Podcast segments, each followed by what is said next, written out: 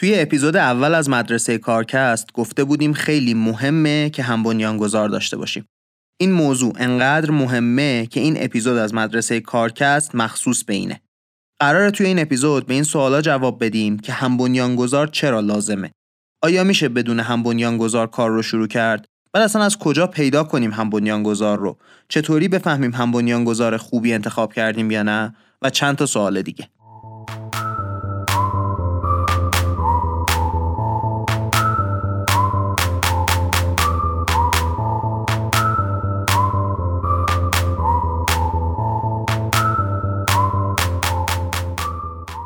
سلام. این اپیزود ششم از مدرسه کارکسته. مدرسه کارکست پادکستیه که توی اون من محمد هادی شیرانی به همراه تیم کارکست میریم سراغ مطالب آموزشی Startup School از Y Combinator و با هم یاد می‌گیریم چطوری استارتاپ خودمون رو شروع کنیم. دیگه تا اینجا احتمالا می‌دونید که فصل یک مدرسه کارکست در مورد اینه که چه چیزایی لازمه بدونیم اگه هنوز برای شروع کردن استارتاپمون آماده نیستیم. منبع این اپیزود یه ویدیو کوتاهه که توی سال 2020 درست شده و توی توضیحات این قسمت لینکش موجوده. دیگه حرفمو کوتاه کنم و بریم سراغ اصل ماجرا.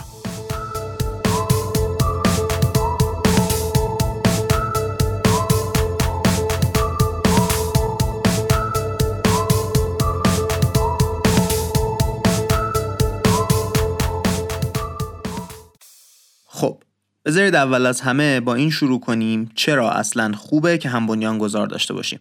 چه کمکی می‌کنه بهمون؟ تا الان حرفش رو نزدیم. سه تا دلیل اصلی رو توضیح داده وای کامبینیتور. اولیش خب بدیهیه. بازدهی کار میره بالا. وقتی یه نفر دیگه باشه که بتونید کار رو باهاش تقسیم کنید خب دو برابر می‌تونید کار انجام بدید. تازه اگه توانایی مختلفی هم هر کدومتون داشته باشید که بیشتر از دو برابرم کار می‌تونید انجام بدید. دلیلش هم اینه که کارهایی که توش خوب هستید رو بیشتر انجام می‌دید و اینطوری زمانتون بهینه تر مصرف میشه. علاوه بر این یه نفر هست که به اندازه شما برای کار ارزش قائله و می‌تونید ایده هاتون رو باهاش مطرح کنید. وقتی مثلا کسی بهتون مشاوره میده یا کارمندتونه کیفیت چیزی که بهتون میگه از هم بنیانگذاری که باهاتون کار می‌کنه خیلی کمتره. یا وقتی می‌خواید طوفان ذهنی کنید دوباره همینطوری. دلیلش اینه که تنها کسی که به اندازه شما انگیزه داره که استارتاپتون موفق بشه هم بنیانگذارتونه. بقیه همه کمتر از شما انگیزه دارن. واضح دلیلش دیگه تنها کسی که به اندازه شما خودش رو وقف کار کرده همون هم بنیانگذارتونه. دلیل دوم اینه که توی فرایند استارتاپ همه نیاز به پشتیبانی روحی دارن. یه وقتایی هست که اوضاع خوب پیش نمیره. یکی از اعضای تیم روز بدی داشته. اونجا دوباره کارمند استارتاپ نمی‌تونه روحیه رو برگردونه به مؤسس. کسی که می‌تونه کسیه که خودش مؤسس باشه. چون گفتیم قبلا دیگه مدیرهای ارشد مثل پدر خانواده میمونن. نمیشه که ضعف نشون بدن جلوی بچه ها همه مؤسس های استارتاپ یه روزایی رو دارن که فکر می‌کنن دیگه حتما شکست می‌خوریم. این کار ما دیگه محاله که جواب بده. توی این موقعیت خیلی خوبه که یکی باشه به همون روحیه بده. برعکسش هم احتمالا اتفاق میافته. وقتی مثلا یه فروش مهم توی استارتاپ اتفاق میفته و یکی از مؤسسا فکر می‌کنه که دیگه تموم شد چیزی نمونده که بریم توی بورس و مولتی میلیاردر بشیم. اینجا هم یکی لازمی که از آسمون بیاره پایین ما رو به همون بگه ببین خوشحالی خوبه ولی دیگه جو نگیرتت. یه رابطه خوب بین مؤسسای استارتاپ اینه که بتونن این احساسات همدیگه رو خونسا کنن و از نظر احساسی پایدار نگه دارن شرایط رو. دلیل سومم اینه که تحقیق ها نشون میده. اینکه هم گذار داشته باشه یه استارتاپی ربط مستقیم به شانس موفقیت داره. منظورمون این نیست که اگه هم گذار نداشته باشید غیر ممکنه موفق بشید ها. جف بزوس تقریبا مثال نقض همه چیزایی که ما گفتیم تا الان.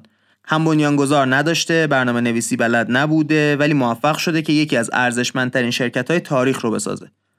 ولی به اکثر شرکت های خیلی موفق که نگاه کنیم هم گذار داشتن. مایکروسافت، اپل، فیسبوک، گوگل همشون. درسته که در گذر زمان اون کسی که مدیر عامله تبدیل میشه به چهره اصلی شرکت و بقیه فکر می‌کنن که اون آدم اصلی و مهم استارتاپ بوده. ولی واقعیت چیز دیگه ایه واقعیت اینه که هم گذارهای این شرکت ها همون قدری مهم بودن که مدیر هاشون مهم بودن.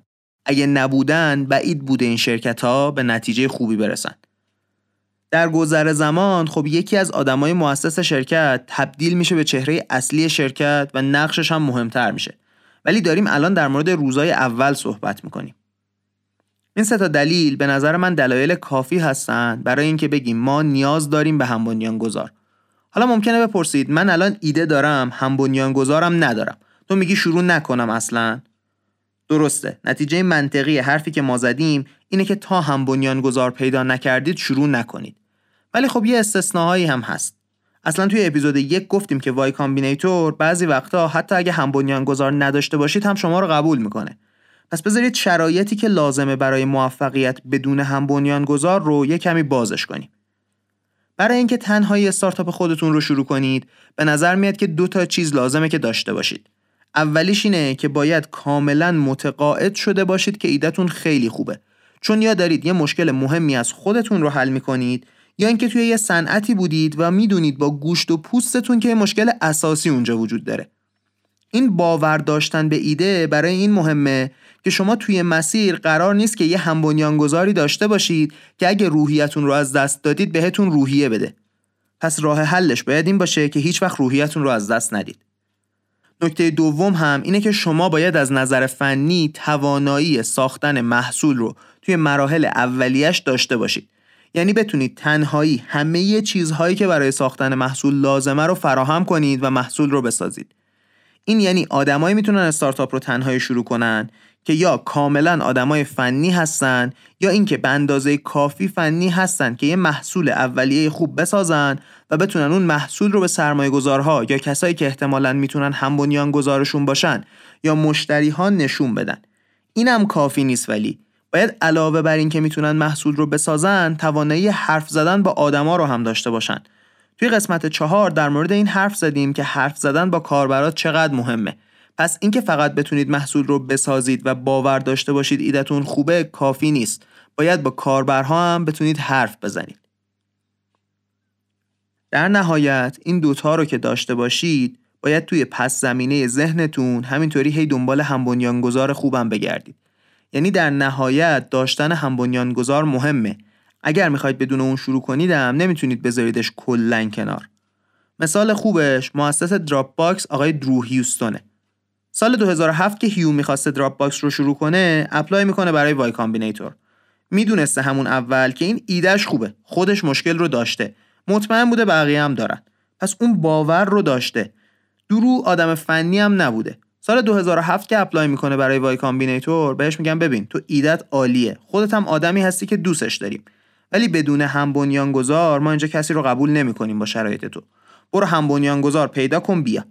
Drew میره همزمان که سعی داشته محصول اولیه بسازه یه نفر رو پیدا می‌کنه که همین الان CTO Dropbox ه بعدش دوباره برای Y Combinator apply کردن قبولم شدن این دفعه. هممون هم می‌دونیم که یه شرکت شدیداً موفق الان Dropbox لازم نیست یه کسی بگه. پس چیزی که می‌خوایم بهتون بگیم اینه که اگه دو تا شرطی که گفتیم رو دارید یعنی هم مطمئن مطمئنید که این ایده کار می‌کنه و همین که توانایی فنی و غیر فنی ساختن محصول رو دارید اوکی برید شروع کنید. ولی اگه ندارید شدیداً بهتون پیشنهاد می‌کنیم که صبر کنید تا آدم مناسب رو پیدا کنید. الان سوال بعدی که باید جواب بدیم اینه که حالا من می‌خوام اصلا هم گذار پیدا کنم. باید دنبال چجور آدمی بگردم.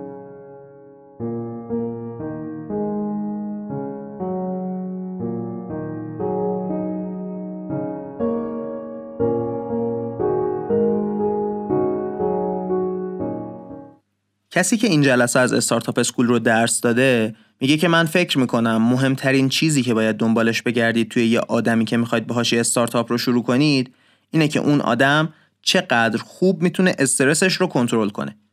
دومین چیزم اینه که ببینید اون آدم چقدر می‌تونه به شما کمک کنه که استرستون رو کنترل کنید.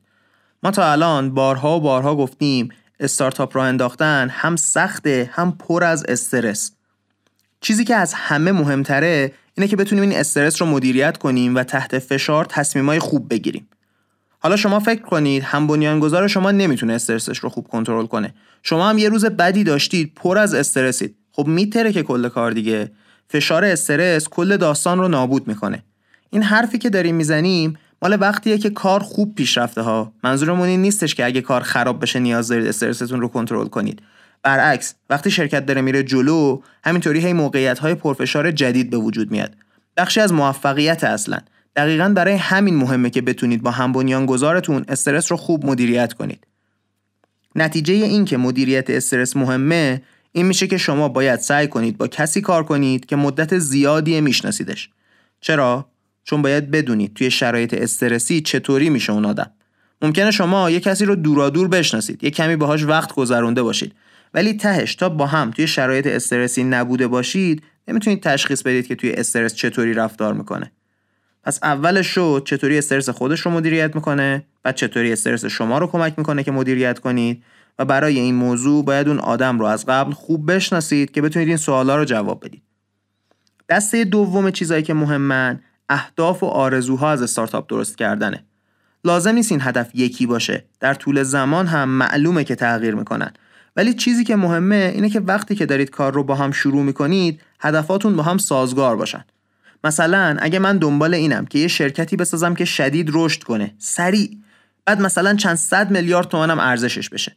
نمی‌تونم با یه کسی کار کنم که دنبال اینه یه کاری را بندازه در حد حقوق همون تیم اولیه رو در بیاره و خب یه تعداد محدودی هم آدم مشکلشون حل بشه. هیچ کدوم این دوتا انگیزه مشکلی ندارن ها جفتشون انگیزه های خوبی هن برای استارتاپ ساختن. مشکل اونجایی به وجود میاد که این دوتا کار رو با هم نمیشه کرد. پس اگه من با اون کسی که می‌خواد یه شرکت خیلی کوچیک بسازه کار کنم تهش با هم آبمون توی یه جوب نمیره. برای اینکه این مسئله رو بفهمید نمیشه حدس بزنید. باید بشینید خیلی روک و دقیق با کسی که می‌خواید باهاش کار کنید در مورد این موضوع حرف بزنید. ببینید هدف و انگیزتون چی از کاری که می‌خواید بکنید. حتی اینم کافی نیست چون بالاخره آدما توی مسیر فکر و انگیزشون عوض میشه. ممکنه اولش کار رو شروع کنید بگید بعد از سه سال من می‌خوام اصلا شرکتم رو بفروشم به یکی دیگه برم. ولی بعد از سه سال خیلی خوشحال باشید با شرایط شرکت و دوست داشته باشید بمونید. به هر حال همیشه گفتیم که کل کاری که ما قراره بکنیم اینه که شانس شکست رو کم کنیم. وگرنه که شانس شکست خیلی زیاده و نمیشه احتمال اینکه در آینده به مشکل بخورید رو حذف کرد. خب الان دارید حتما با خودتون میگید که حرف اصلی رو نزدی که همون چیز بدیهی اینکه هر کدوم آدما چه تواناییایی دارن. معلومه دیگه اونم مهمه. ولی باید در مورد اینکه چه توانایی های مهمه حرف بزنیم. خب اول از همه می‌دونید حتما که شما یه آدمی می‌خواید که توانایی شما رو کامل کنه. یعنی مثلا اگر شما توی حرف زدن با آدما و فروختن خوب هستید اون باید بتونه خوب محصول بسازه. یعنی که برعکسش. ولی خب چیزی که باید حواستون بهش باشه اینه که نباید خیلی اون توانایی های رو در نظر بگیرید که برای ایده اولیتون فقط نیازش دارید. یعنی چی؟ یعنی اینکه شما فرض کنید می‌خواید یه نرم افزار موبایل بسازید. ایدهتون اینه. لازم نیست اون کسی که میاد توی تیمتون نرم افزار موبایل خیلی خوب بلد باشه بسازه. اگر چیزای دیگه که گفتیم رو بلده ولی فقط وبسایت نوشته نباید دلیلتون برای اینکه آدم مناسبی نیست این باشه که نرم افزار موبایل بلد نیست بنویسه. چرا؟ چون ایدهتون خیلی زود ممکنه عوض بشه. توی اپیزودهای قبلی شنیدید این رو حسابی دیگه. نتیجهش میشه این که باید یه کسی رو پیدا کنید که حاضر باشه چیزای جدید یاد بگیره. حتی چیزایی که شاید دوستم نداشته باشه یادشون بگیره. چون توی استارتاپ ما یه تیم کوچیک داریم و باید یه مسئله رو حل کنیم. نمیشه که هی تیممون رو عوض کنیم. برای حل کردن یه مسئله یه وقتایی باید چیزایی رو یاد بگیریم یا کارایی رو بکنیم که خیلی بهشون علاقه نداریم. ولی یا بقیه نمی‌تونن انجامش بدن یا ما سریعتر و بهتر می‌تونیم انجامش بدیم. پس نهایتا اینکه توانایی های همدیگر رو کامل کنیم مهمه ولی نباید گیر بدیم به یه چیز کوچیک که طرف مقابل بلد نیست و خودمونم بلد نیستیم. مهم اینه که نگاهمون این باشه که هر چیزی لازمه یاد می‌گیریم و هر کاری لازمه انجام میدیم که استارتاپمون به نتیجه برسه. خب دیگه الان باید بپرسید از کجا بیارم این هم بنیانگذارها رو؟ خب جوابش بدیهیه دیگه. از آدمایی باید شروع کنیم که میشناسیمشون. ایدئالش میشه دوستا و همکارامون. مثل بقیه چیزای استارتاپی بهترین وقتی که میشه توش هم بنیانگذار پیدا کرد وقتی که دنبال هم بنیانگذار نیستیم. به قول نویسنده میگه اگه می‌خواستم در 15 سال پیش به خودم یه توصیه بکنم به خودم می‌گفتم به جای اینکه دنبال ایده استارتاپی بگردی بعد براش هم بنیانگذار پیدا کنی بشین آدمایی رو پیدا کن که دوست داری باهاشون پروژه انجام بدی. بعدم برو باهاشون پروژه انجام بده. مثلا اگه الان توی دانشگاهید آدمایی رو پیدا کنید که به نظر خودتون خوش میگذره باهاشون آدم پروژه انجام بده. بعدم یه پروژه باهاشون شروع کنید.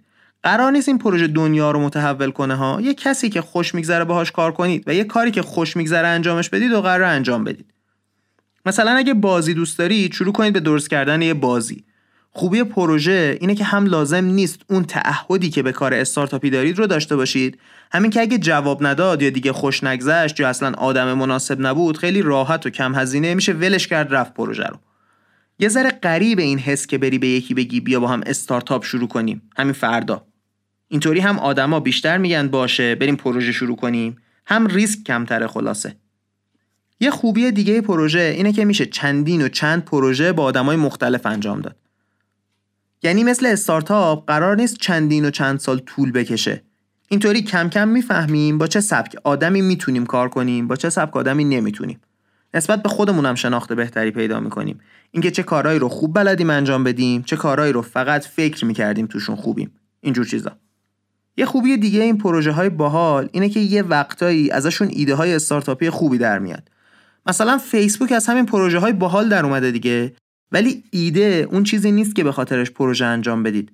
هدف پروژه همین شناختن خودمون و نوع آدمایی که می‌تونیم باهاشون خوب کار کنیم. حالا الان دارید با خودتون میگید ببین من الان می‌خوام استارتاپ شروع کنم. دیگه الان اینجایی که هستم هستم. آدم از کجا بیارم؟ خب دیگه تا الان باید بتونید جواب رو حدس بزنید. از بین کسایی که می‌شناسید. خیلی از آدما وقتی به اینجا می‌رسن دست و پاشون شل میشه. یه طوری انگار دوست ندارن با کسایی که می‌شناسن کار کنن. حالا چرا؟ چون بعضیا حس می‌کنن ممکنه دوستیشون به هم بخوره. بعضیا حس می‌کنن روابط کاری و دوستی نباید قاطی بشه.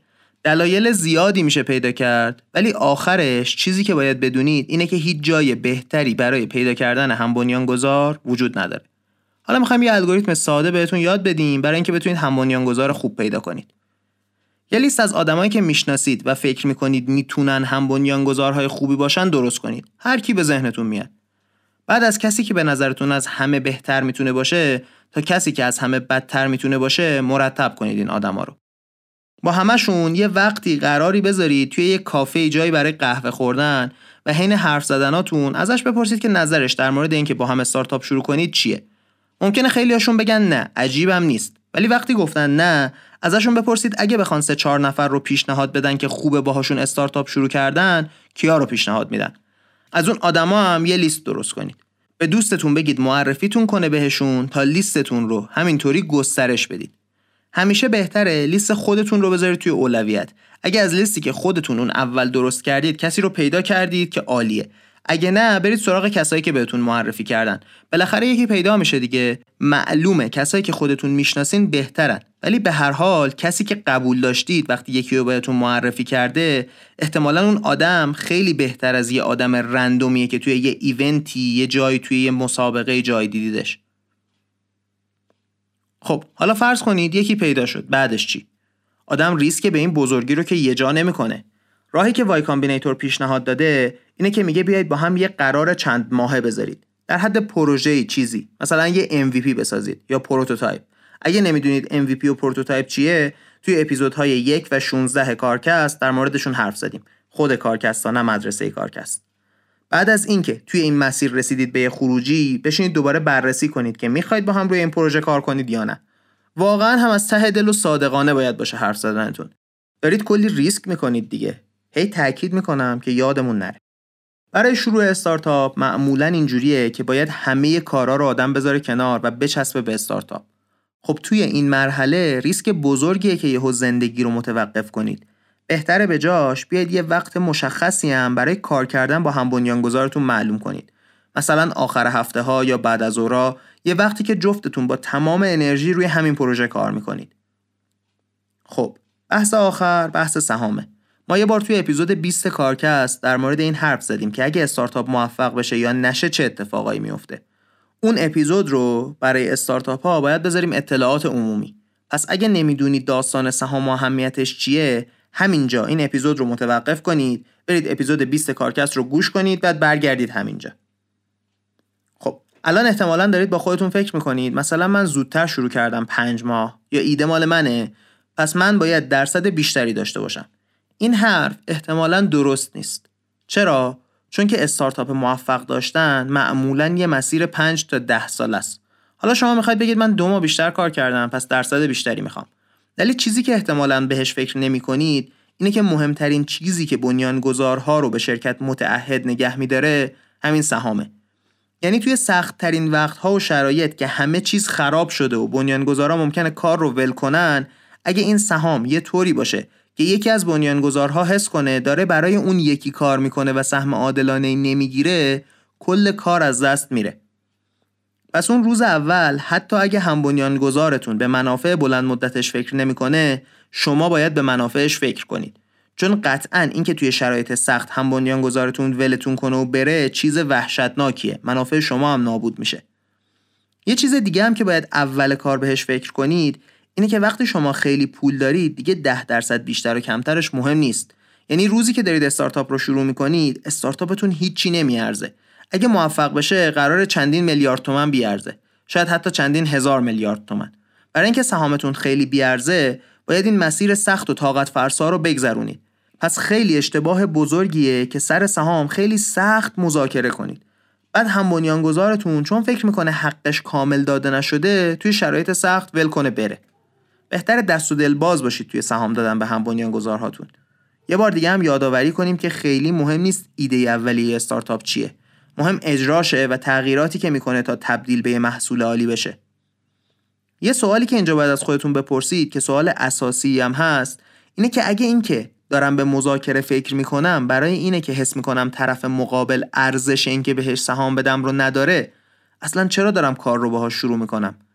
اگه کسی نیست که سالهای سال می‌خوام که کنارم باشه چرا اصلا دارم استارتاپ رو با این آدم شروع می‌کنم؟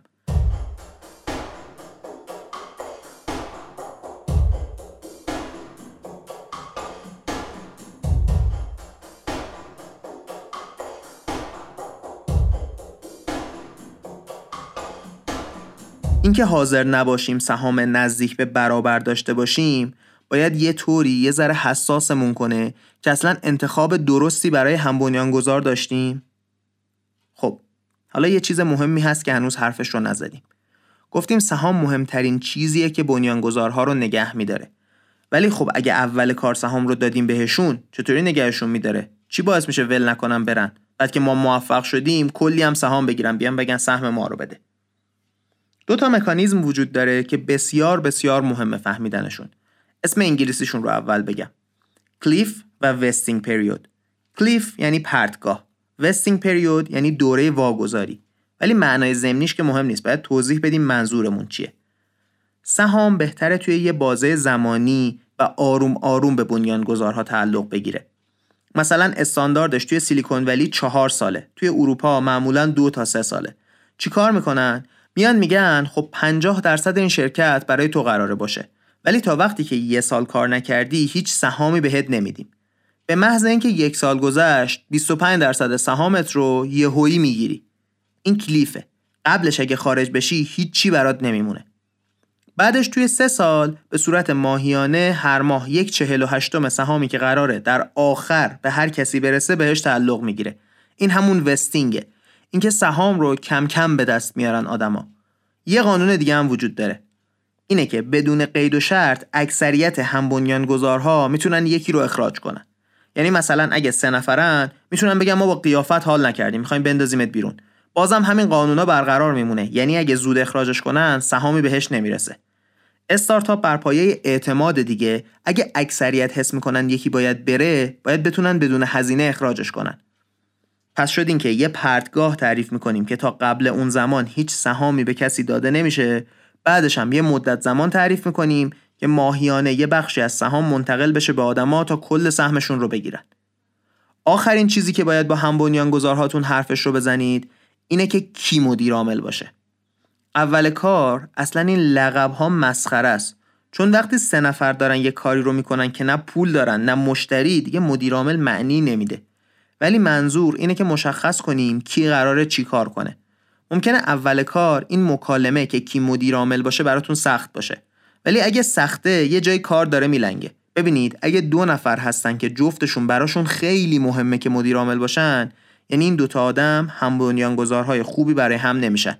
یکی باید باشه که اون شخصیت رهبری رو بگیره و توی شرایطی که تیم نمی‌تونه تصمیم بگیره حرف آخر رو بزنه. منظورم این نیست که رئیس بازی در بیاره نه.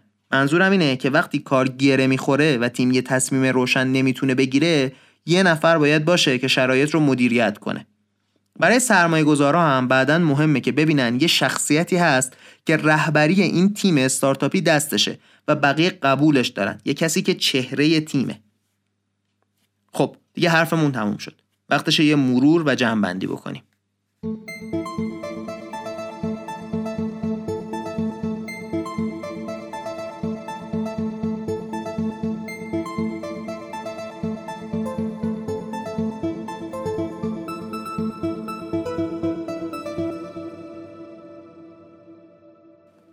اول از همه توضیح دادیم چرا داشتن هم بنیانگذار خیلی مهمه و چه شرایطی لازمه که اگه هم بنیانگذار نداریم بتونیم موفق بشیم توی ساختن استارتاپ. تأکید کنم که گفتیم حتی اگه شرایطمون هم جور باشه که شروع کنیم استارتاپ رو بدون هم بنیانگذار بازم خیلی اولویت زیادی داره که همزمان دنبال هم بنیانگذار بگردیم. بعدش گفتیم باید دنبال آدمی بگردیم که می‌تونه توی شرایط پر استرس کار کنه می‌تونه به ما توی کنترل استرسمون کمک کنه و تواناییایی داره که توانایی ما رو کامل می‌کنه. گفتیم سر این کامل کردن لازم نیست خیلی حساس باشیم. باید نگاهمون این باشه که اگر کاری رو بلد نیستیم یاد می‌گیریم و انجام میدیم. حتی اگه دوست نداشته باشیم که یادش بگیریم. بعد دنبال آدمایی باید بگردیم که خوب میشناسیمشون تا بتونیم این بحث استرس و چیزای دیگر رو توشون خوب ببینیم. گفتیم لازمه که با آدما پروژه انجام بدیم تا بفهمیم با چه جور آدمی می‌تونیم کار کنیم و چه تواناییهایی رو واقعا داریم و چه تواناییهایی رو فقط فکر می‌کنیم که داریم. آخر سرم گفتیم چطوری وقتی دنبال هم بنیانگذار میگردیم یکی رو پیدا کنیم. در نهایت حرف از تقسیم سهام و اینکه مدیر عامل باشه زدیم. گفتیم سهام خوبه که نزدیک به مساوی باشه و کلیف و وستینگ پریود داشته باشه. خب رسیدیم به آخر این اپیزود از مدرسه کارکست. اول از همه مثل همیشه ازتون ممنونم که گوش می‌کنید مدرسه کارکست رو. اگه تا امروز به کسی معرفی نکردید ما رو خواهش می‌کنم ازتون که همین الان که یادتونه برید و ما رو به یه نفر جدید معرفی کنید. بعدا یادتون میره. مثل همیشه ممنونم از شبنم شجاع محمد رستگارزاده و علی امیریان تیم کارکست که همیشه با تمام توان کنار من بودن. ممنونم از همه. این بود. اپیزود شیشم از مدرسه کارکست.